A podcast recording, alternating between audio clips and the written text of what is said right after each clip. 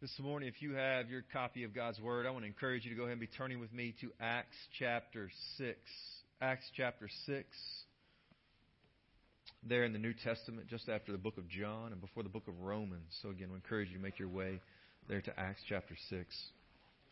If you have been with us, we have been walking through these marks or characteristics of a healthy church and preparing us for the season that is to come. And we've talked about the importance of expository preaching, of preaching God's word, its primacy of preaching that word. We, we've talked about the importance of what it looks like to have this biblical theology of understanding what the Bible's doing from Genesis to Revelation, this big picture of what God is doing and redeeming and restoring mankind back to himself. And and we talked through what is biblical conversion and evangelism and how those impact what the church looks like and discuss things like church discipline and church membership. And today we come ready to talk about another issue that's vital to the church, church leadership.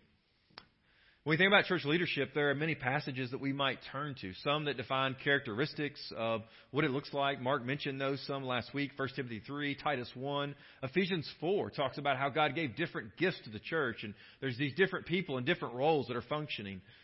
But I think there's a unique passage that seems to play in Acts chapter 6, showing us the work of what might be the work of pastors, elders, and that of deacons and the congregation as a whole that I think is instructive. And so this morning, again, if you have your copy of God's Word, I want to read Acts chapter 6. I'm actually going to begin in verse 42 of Acts chapter 5. So the last verse of Acts 5 and then the first seven verses of Acts 6. Hear now the word of the Lord. And every day, in the temple and from house to house, they did not cease teaching and preaching that the Christ is Jesus. Now, in these days, when disciples were increasing in number, a complaint by the Hellenists arose against the Hebrews because their widows were being neglected in the daily distribution. And the twelve summoned the full number of the disciples and said, It is not right that we should give up preaching the word of God to serve tables. Therefore, brothers or brothers and sisters, pick out from among you seven men of good repute, full of the Spirit and of wisdom, whom we'll appoint to this duty. But we will devote ourselves to prayer and to the ministry of the word. And what they said pleased the whole gathering. And they chose Stephen, a man full of the faith and the Holy Spirit, and Philip, and Prochorus, and Nicanor, and Timon, and Parmenas, and Nicholas, a proselyte of Antioch. These they set before the apostles, and they prayed and laid their hands on them. And the word of God continued to increase. And the numbers of disciples multiplied greatly in Jerusalem and a great many of the priests became obedient to the faith. Would you pray with me? Speak, O Lord, for your servants are listening. We pray this humbly in the name of Jesus. Amen. So every day the gospel was being preached. The church was on mission. They were working together to get the, the good news to the people. Right? They wanted the people to know that they're the Savior, the Savior, the Messiah had come. In many ways, that's our aim, isn't it? As a church, we long that we want the people of Greene County, we want the nation uh, of the United States, and we want the nations as a whole to hear and know this blessed gospel. But often, what happens in the midst of striving to proclaim the gospel, the church begins to have problems. That's exactly what happens here. I mean, this isn't the first of their problems. I mean, if you look in Acts 5, I mean, there was the moment where there's these lying and things that are happening, and literally God strikes some dead in the church. And soon after, there's more persecution, just like there had been persecution in chapters 3 and 4. But in the midst of all of these moments of difficulty and challenge, the church is continuing to grow. The church is continuing to move forward with its mission, and it's a reminder that how the church responds to threats to its mission is vital for how it will look going forward. It's important for us to tune in because we're going to see here that the name of Christ, as it's being proclaimed, it's going to experience obstacles and challenges and difficulties. Not only without, but even within the church. And we'll have to come together as a church to make sure our mission moves forwards and not backwards. You see, the church on a mission, it's going to constantly experience difficulties and hardships. But if we trust Christ, if we work together, the mission that God has given us is unstoppable. Why? Because the Savior who stands behind us says, I have all authority in heaven and earth has been given to me. Therefore, go and make disciples. I say that. Why? Because this text, it seems to have this, this simplifying way of clarifying what the church is to look like, what leadership is to look like, and what leadership is to be doing. It might even sting a little as we consider maybe ways in which we have failed. Maybe that's in the past or even ongoing, and things that we need to get right. As we look this today, this, this setting seems to, uh, this story seems to follow a, a, simple, a simple plot line. If, you, if you've been with us on Wednesday nights, one of the things we've strived for is to help us say, how can we read and study God's Word better? And one of the things we do when we come to God's Word so often is, is that we treat it unlike any other book. Now, again, it is unlike any other book, right? It's God's Word. It's unique. It stands alone. But so often we read it like we wouldn't read another book. Like no other book you would just start in chapter 6 or 7. At least I wouldn't think you would. And then the next day you might jump to chapter 12 and you're like, man, this story doesn't make sense at all. Well, of course not. There's some linear thought that's happening. Well, guess what? It's the same way in this story. When you read Acts 6, you, you get the setting, and then you see this problem. And in this moment, when things start to reach toward a climax, like what will, how will they resolve this tension? And finally, the tension is resolved, and then there's this, this resolution, like what happens as a result. And so, again, Acts 6, as you read God's Word, I want to encourage you to begin studying and thinking through as you read the Word that it often shows you what the text is pointing to, where the text is trying to draw your attention to. So let's begin there. The setting. Notice what it says in verse 6 now in these days. In these days. Right? The day soon after the day of Pentecost, right? Remember Christ, he was crucified on the Friday, buried on Sunday, he was raised again. It says that he was seen and believed upon for a period of 40 days, and then 10 days after Christ arrives, or ascends back to the Father, the day of Pentecost comes, and the Holy Spirit comes, and, and the Spirit of God begins to give new birth, and the church is growing, and all of these things are happening. Miracles are taking place. And, and listen, it says, now in these days, in the midst of this, when the disciples were increasing in number, a complaint by the Hellenists arose against the Hebrews because their widows were being neglected in the daily distribution. Again, these days of seeing, look at again, when the disciples were increasing in number. Isn't that what we long for?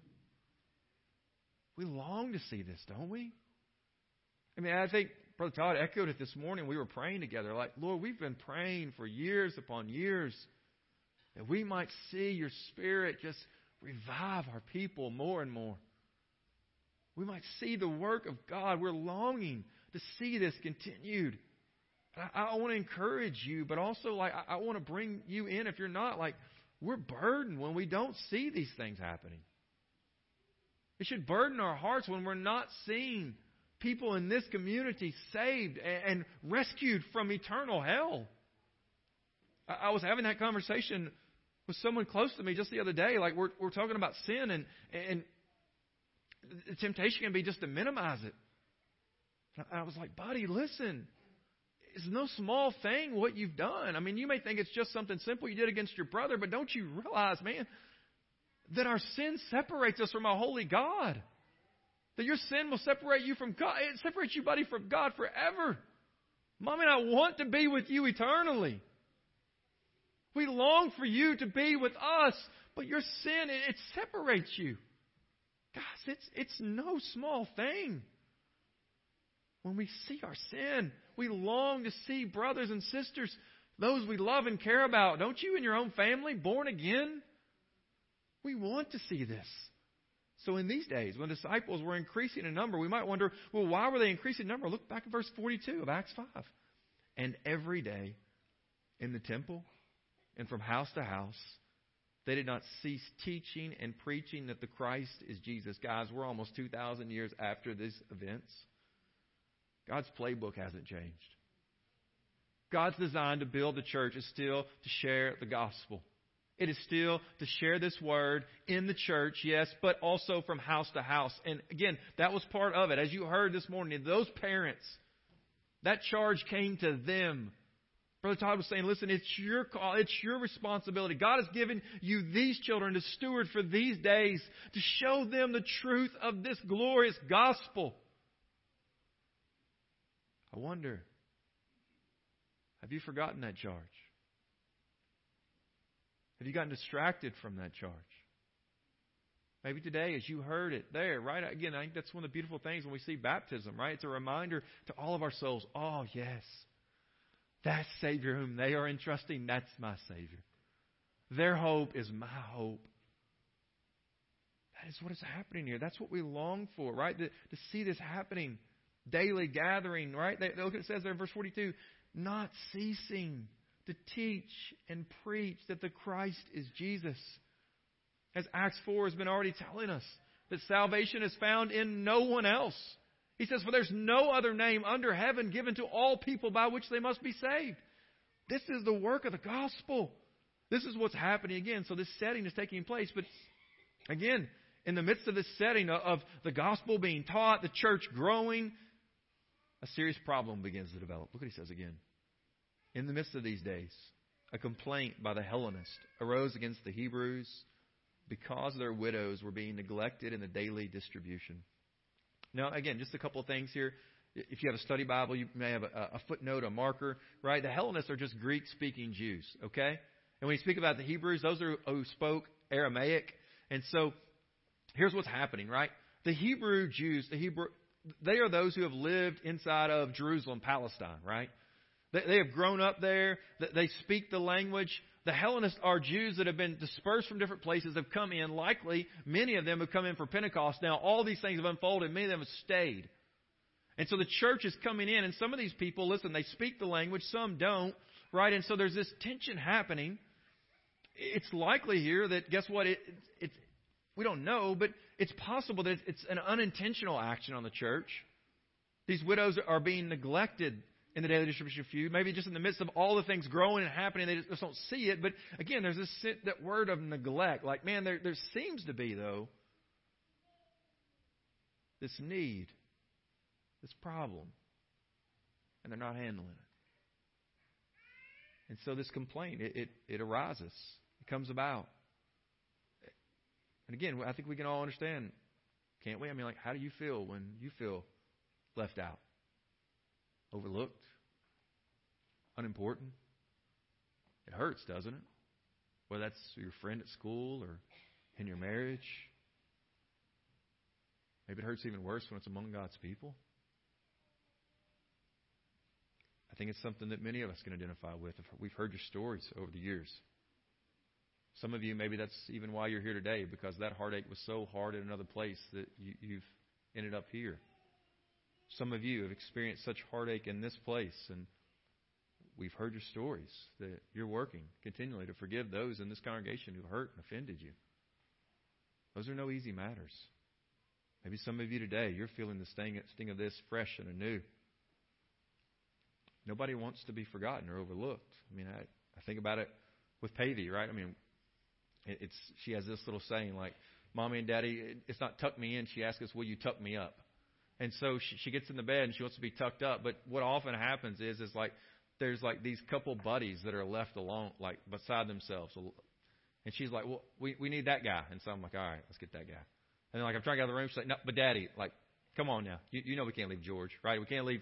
And before you know it, man, they all have got to be in there. Why? Because there's this sense like you don't want to leave someone alone. Don't leave them behind. That, that's, there seems to be that tension here. Maybe you feel it today. Again, I don't know what area of life this, this collides with you, specifically as we look at the church. Like there's this, this happening. And, and let's be honest, like the church is the place you don't expect that to happen. Think about these widows. I mean, like they, they live in this, this Greco-Roman world where like widows and orphans. I mean, because you hear James saying that, right? I mean, like James one twenty seven. And some of you, man, some of you are living that before our eyes in unique ways, and we ought to thank God. That's part of the beauty of, the, uh, of being in a, in a congregation, of seeing some in our, our church who, who have taken in orphans as their own. But James says this is pure and faultless religion, my brothers and sisters. to look after widows and orphans in their distress, and to keep oneself from being polluted by the world. Some of you today, maybe God might just press a little bit that way towards you, toward adoption, toward fostering.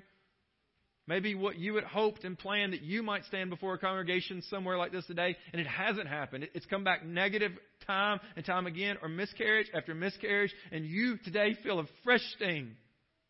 And that's not our heart for you to feel that, but maybe today might just be a reminder in the midst of this about this widows and the reminder of widows and orphans that God might just stir something fresh and anew in your heart. Toward adoption, toward fostering. Maybe you thought you were finished. Maybe you thought everything, hey, this, man, we got R4 and no more. Maybe you thought that was it. And now God might today just, just begin prying open that box a little bit. But again, these widows are here and, and they might have thought like, hey, this is what happens in the culture in which we live. Like, people get overlooked and forgotten, especially people like us that are widows. But maybe they thought it would be different in the church. Maybe you've been there. You thought it'd be different in the church. I'm sorry.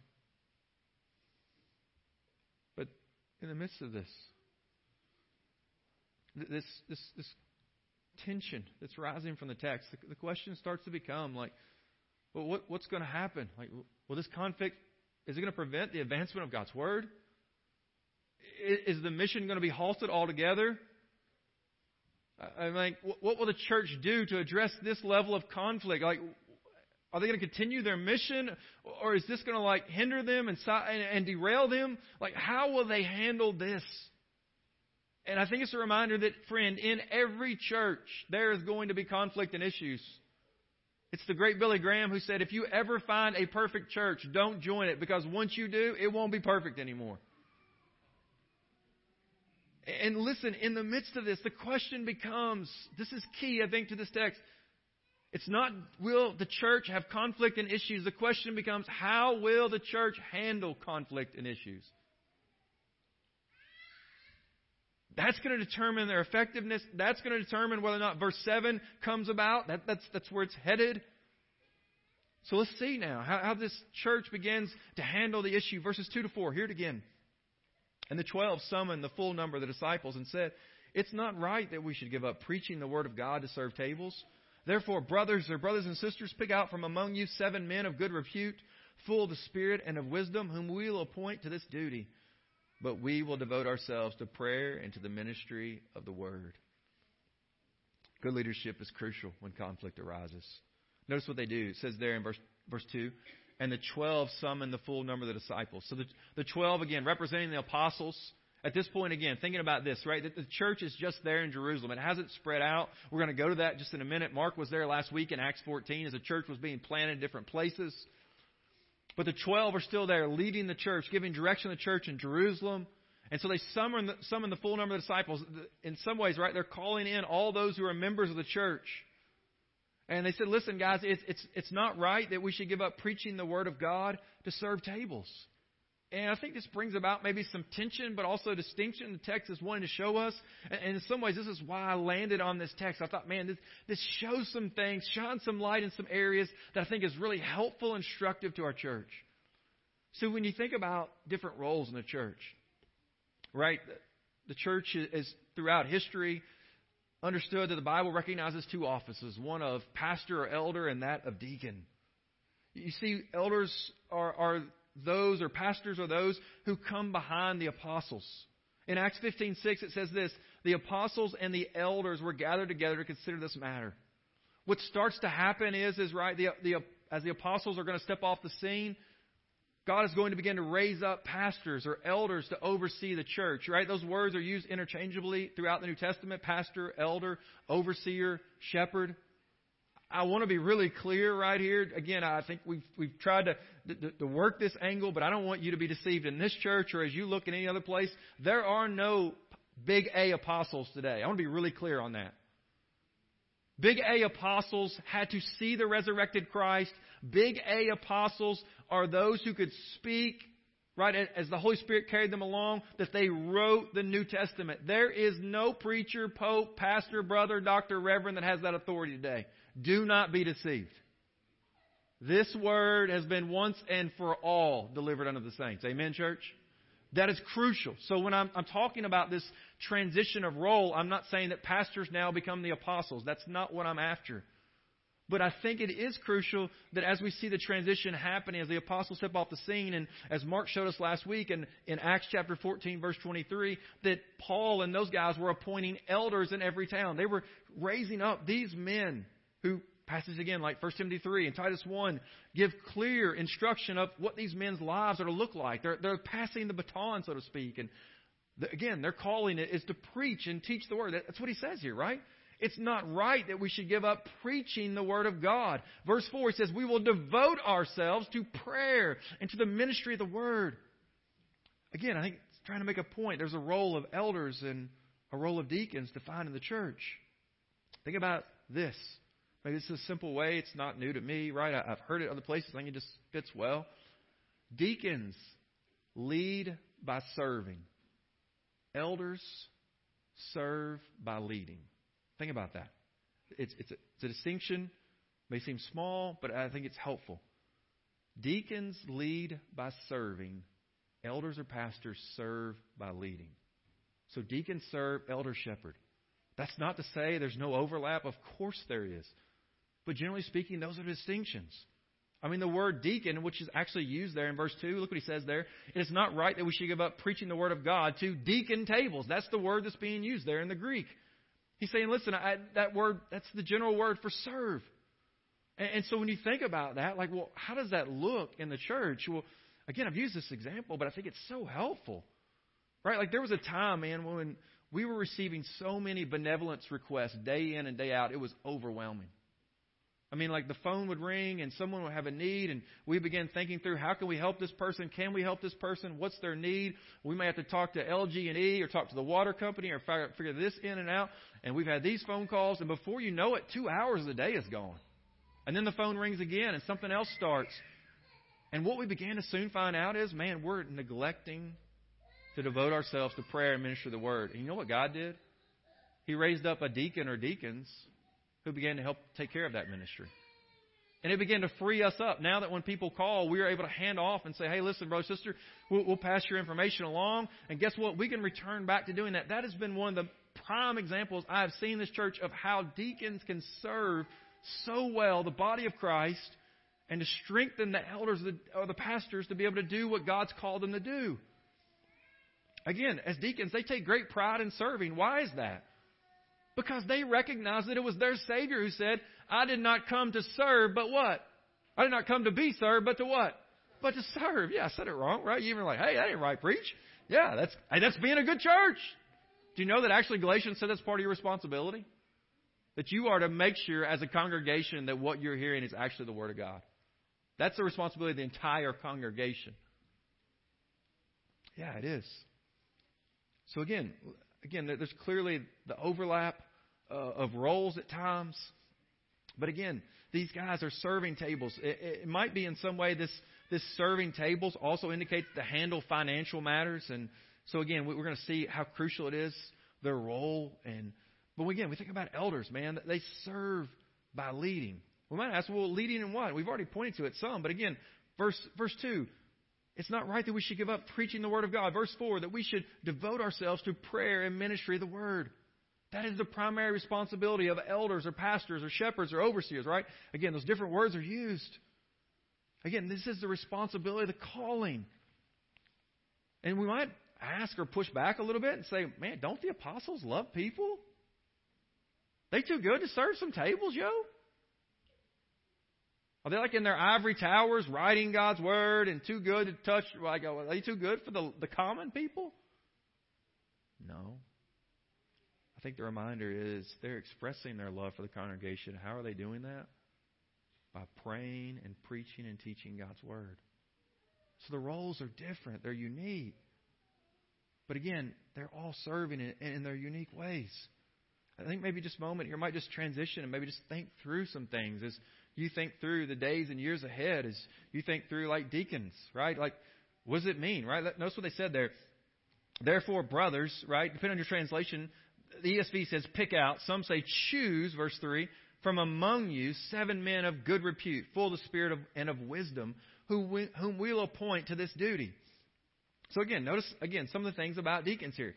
You give some characteristics. Now it's interesting, right? I, maybe I should preface this. There's no clarity to say these are the first deacons. It's just been kind of one of those things that's thought throughout much of church history that this seems to be the prototype of deacons. This is maybe where they began. Again, we don't have the exact clarity from the word, but it seems to be this is the role in which they're beginning to serve, and this is maybe where it began. But again, there is some discussion on that, so I want to be forthright with you. But notice what he says about them. Pick out from among you seven men, notice he first says, of good repute, of a godly character. Hear what Paul says to Timothy in 1 Timothy 3 8 to 13. Deacons likewise must be dignified, not double tongued, not addicted to much wine, not greedy for dishonest gain. They must hold the mystery of the faith with a clear conscience, and let them also be tested first. Then let them serve as deacons if they prove themselves blameless. Their wives likewise must be dignified, not slanderers, but sober minded, faithful in all things. Let deacons each be the husband of one wife, managing their children and their own households well. For those who serve well as deacons gain a good standing for themselves and also great confidence in the faith that is in Christ Jesus. Notice what else he says to them. Again, not only to be men of good repute, he says they are to be full of the Spirit. Now, again, we, we want to be clear here. We believe that all Christians are Spirit filled, right? All Christians, all those who are truly born again, have received the Spirit of God. But seems to be that the apostles are saying there's something unique about these men, that they're walking in the Spirit. That when you look at their life, guess what you're seeing? You're seeing just on the ongoing basis, on the regular, you're seeing men of love, joy, peace, patience, kindness, goodness, faithfulness, gentleness, and self control. This is fruit of the Spirit from Galatians 5 22 and 23. That's, that's what you see. These men, they're, they're walking in step with the Spirit. And just humbly, as they live this life, God's Spirit just is bearing those fruits, and you see it. Notice what else he says that they're also to be men full of wisdom. Ephesians 5 reminds us in 15 to 17 look carefully then how you walk, not as unwise, but as wise, making the best use of the time because the days are evil. Therefore, do not be foolish, but understand what the will of the Lord is. And so these men are just walking in obedience to the Lord, and you see them. They use their days well, they're stewarding time well. That's just that's who their lives are. And so again, the church is said to look to them. But again, as we think about deacons, we also in this passage think about pastors or elders. Know, again, those qualities of 1 Timothy 3, if you look through 1 Timothy 3, guess what? There's a lot of parallels between what the deacon is to look like and what the elder is to look like. And you know what? The majority of the focus is? It's on their character. It, I think we must be careful that we don't think, hey, you know what? This person right here, man, if we give this guy this role, maybe he'll really start to get after it as a deacon. That's not the aim. Right? We shouldn't be putting people as a Sunday school teacher or any other role to think, man, if we give them that, then maybe then they'll start to really. No, we should see that already evidence ongoing and think, man, if they're doing that here already, let's get look look at man, likely they're going to fit well in this role. But again, the character is what seems to be at the forefront. Looking at their life. So again, as you think about the pastor or the elder, the one quality that seems to separate themselves from the other is it says that the pastor or elder is able to teach. Paul tells Titus this, maybe a little bit more detail in chapter 1, verse 9 of Titus 1. He says, uh, The pastor or the elder must hold firm to the trustworthy word as taught, so that he may be able to give instruction and sound doctrine, and also able to rebuke those who contradict it. So there's a sense that it's not just a willingness to teach, but that God's given this man a skill, a, a gift. 1 Corinthians 12 would seem to say, right? There's this gift of teaching that is there, and Guess what? Again, the primary way that a pastor or elder shepherds the body is through this teaching and preaching of God's Word. Sharing it, whether that's Sunday morning or Wednesday nights, or preach or sharing that word when, when, when you again may meet with Todd or I in a one on one or have a conversation. These, these are moments of shepherding. I had a buddy that, that shared these questions to me back it was back during COVID actually and and thinking through that crazy time and he just said, Hey brother, I know you're facing a lot. Maybe these are some things that you consider and encourage and these are just questions that we as a church look for when we think about a pastor, the one to be preaching the word to us primarily. And man, I think it's helpful this morning. Hear this. Just some good questions. It says, Will this man be able to teach our people in a compelling way? Is He skilled enough to feed us regularly by teaching us God's Word? Will our hearts soar regularly under His teaching God's Word to us? Will He just not be, will He not just be willing but eager to rise to the occasion to persuade our people away from error? Is he skilled enough as a teacher to lead and engage and inspire the people of our church to love God and His Word and fulfill the mission Christ calls to us in this community? Those are the kind of questions we'll be looking for and answering yes to as God begins to gift and strengthen. Again, some of you are seeing gifts of those who have the ability to teach because you're seeing their Sunday school class and you're starting to encourage them. Hey, brother, right? We, we should be looking future opportunities for you. Again, there's just this working of God. So we have to ask, well, how will the church respond to this moment of conflict, right? The apostles have instructed them what to do. What will they do? Well, look what verse 5 and 6 begin to answer this. So again, they, they tell them choose seven men, right? And, and these men, the different characteristics. And verse 5 begins, And what they said pleased the whole gathering. And they chose Stephen, a man full of faith and of the Holy Spirit, and Philip, and Prochorus, and Nicanor, and Timon, and Parmenas, and Nicholas, a proselyte of Antioch. These they set before the apostles, and they prayed and laid their hands on them. So again, the apostles, right, the leadership of the church makes a proposal, but the church has the responsibility to look and choose from among them these seven men. It's a pattern that we begin to see not only here, but throughout Scripture. That the pastors and the deacons and the church body are working together as one. Do you see that? Each have their unique role to fulfill the mission of God. I mean, think about the Trinity, right? We think about God the Father, God the Son, God the Holy Spirit. Right? E- each of them, right? There's one God, but three distinct persons. Each of them have their unique role and responsibility that they are to fulfill. None of us would go and say, well, man, God the Son's more important than God the Father, or God the Holy Spirit's less than God the Son. No, we just realize that guess what? They have unique responsibility. It was God the Father who formed the plan of what redemption would look like. It was God the Son who, who fulfilled that plan, right, and coming and giving his life. And it's God the Holy Spirit who brings forth that redemption unto us. It is this work of the Trinity, uh, of, of God, again, having these unique roles and responsibilities. Likewise, as a church, we're equal in value but distinct in our roles.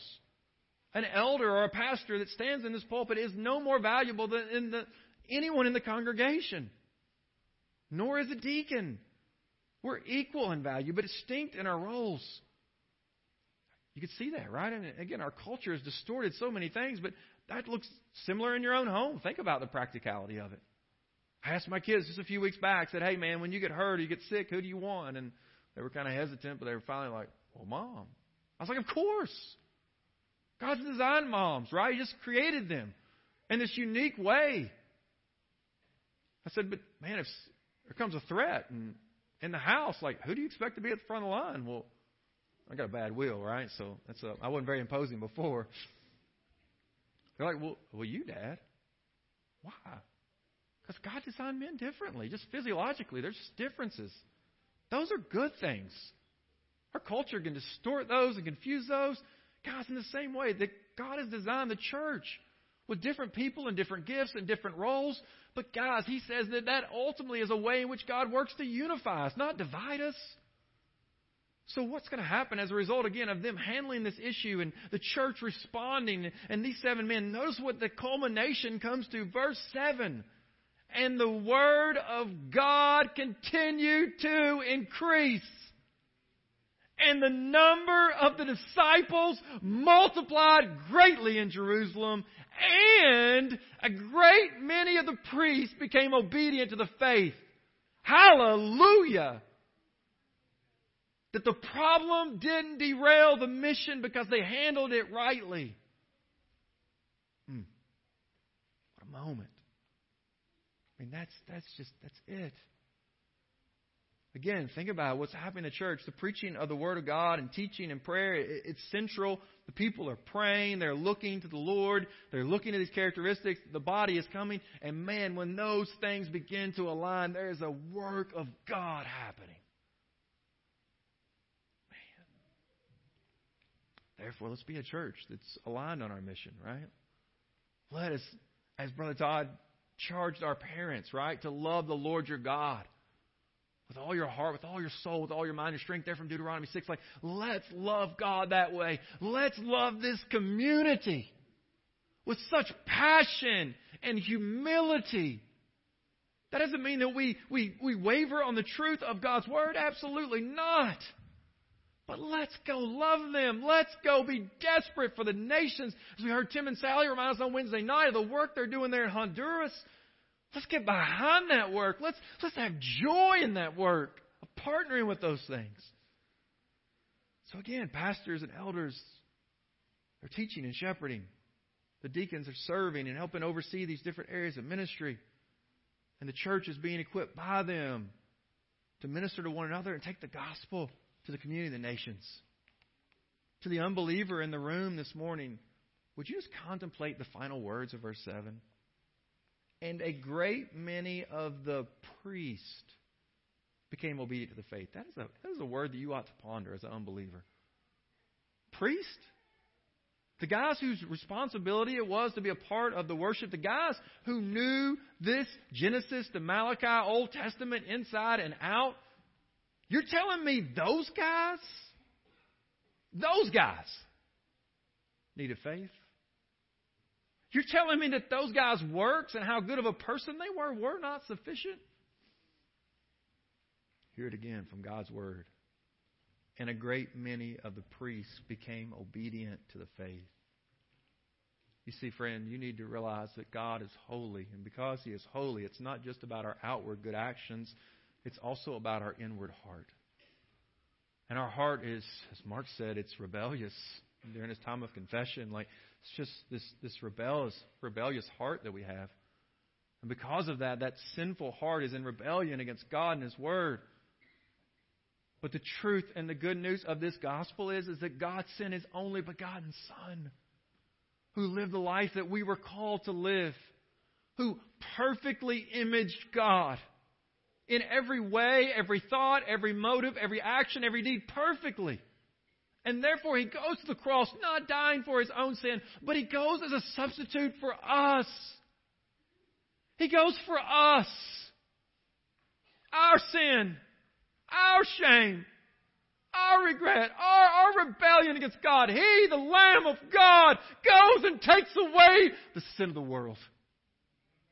The question is, Will you humble yourself? I mean, can you imagine the priest? It would have, you know how costly that would have been? You know what a pride they must have been to their family to be priest? And now they're publicly acknowledging that this scoundrel that was crucified on the cursed cross is actually the Messiah? But they realize that in Christ, there is something you can get nowhere else, and that is peace with God. That is forgiveness and redemption and cleansing of everything you've ever done. Unbeliever in this room. I pray, oh God, that you might become obedient to the faith, just acknowledging that Christ is your only hope of salvation. Might it be you this morning? To the church. Man, when I think about things here, again, where we've been. We're so blessed for those that have come before us and how God has laid them, given us so many good examples to follow as we think about leadership. We may also need to acknowledge when we haven't always handled or got leadership or things right. You do what Mark said in 1 John 1, right? What John said there. We confess our sins. We get them right. I think it might be also an encouragement today, like where do we continue to go as a church? I think one of the things I, I would just encourage the church to consider as they look toward the horizon is, is bringing on more elders. Now, again, when you hear that and think through it, like think back to our history. It depends on how long you've been with us, but it, man, if you've been with us 15 plus years, then you remember names like Forrest Kelly. Forrest Kelly was an elder in this church. He wasn't recognized that way, but man, when you think about that brother, he was one who gave oversight and direction Again, the church, I just want to encourage us to think through what would it look like to bring some of those men into the room who meet those qualifications to help give oversight and shepherding to the church. Again, there's going to be some that elders, right, of that group, they're going to have their primary responsibility to be preaching and teaching. They're going to be paid, and, and some aren't. And those are always contentious moments, but not if you find men of that level of character. I want to encourage the church just to begin thinking, praying about that word elders. To look to the congregation and say, man, God, who have you placed before us and around us who meet these qualifications? And God, what might you want to do with them? I could say plenty more this morning, but I hope and pray that this word is an encouragement to us of what a church does when it faces issues and problems that God gave the church leadership. God gave the congregation a responsibility to be involved. And when these things align, the Word of God is multiplying and spreading. That is good news, church. That is the hope of this gospel. It gives me joy to proclaim it to you this morning. Would you pray with me? Father, I thank you for your word and for what you have done and in and through your word, Lord. I thank you for the sufficiency that we have in Christ. Father, I thank you that the unbeliever in this room today has heard the hope of their soul. Father, would you, by the power of your Spirit, draw them unto your Son, that they might treasure and behold him, and they would repent and put their faith and trust in him to be saved by grace, not by works. Father, we thank you for salvation by grace alone, through faith alone, in Christ alone. Hallelujah, that we don't have to be good enough. Thank you, God, that our mistakes and our failures are not the end, but you have come to redeem us. Father, thank you that you have given the church, Lord. We want to thank you, God, for faithful pastors and teachers who throughout the years, God, have poured into us through your word and you have used to shape and form our lives. Thank you, Lord. Thank you, Lord, for faithful deacons who have served so well, God. Father, and modeled for us humility and that they don't need the spotlight, but God are just humble servants of the Lord. Thank you. Thank you, God, for congregations and membership that has taken serious their responsibility to be a part of the local church. And God, they have been involved and given voice to those moments. And each of them, God, each of their unique individual voices has come as a collective whole. No one voice being more important than the other. Lord, we want to say thank you for how you have shaped and designed your church. Father, we pray today that our church here at GBC, today, as Brother Todd and I prayed this morning, maybe 50, 100 years from now, that it would form more and more to the image of Christ. We pray that, Lord that by the power of your Spirit and the truth of your word, you might do that very thing this day. Speak, O Lord, for your servants are listening. We pray this in Jesus' name. And the church said, Amen. This morning we're going to stand and sing in response to the gospel that we've heard. I want to encourage you. That's a, that's a right response to stand and sing. Maybe you need have a discussion about your spiritual life and where you stand between you and the Lord. I would love to talk with you and pray with you. Brother Todd I would love to talk and pray. I don't know what's going on in your life, but man, I encourage you to be obedient to this blessed gospel.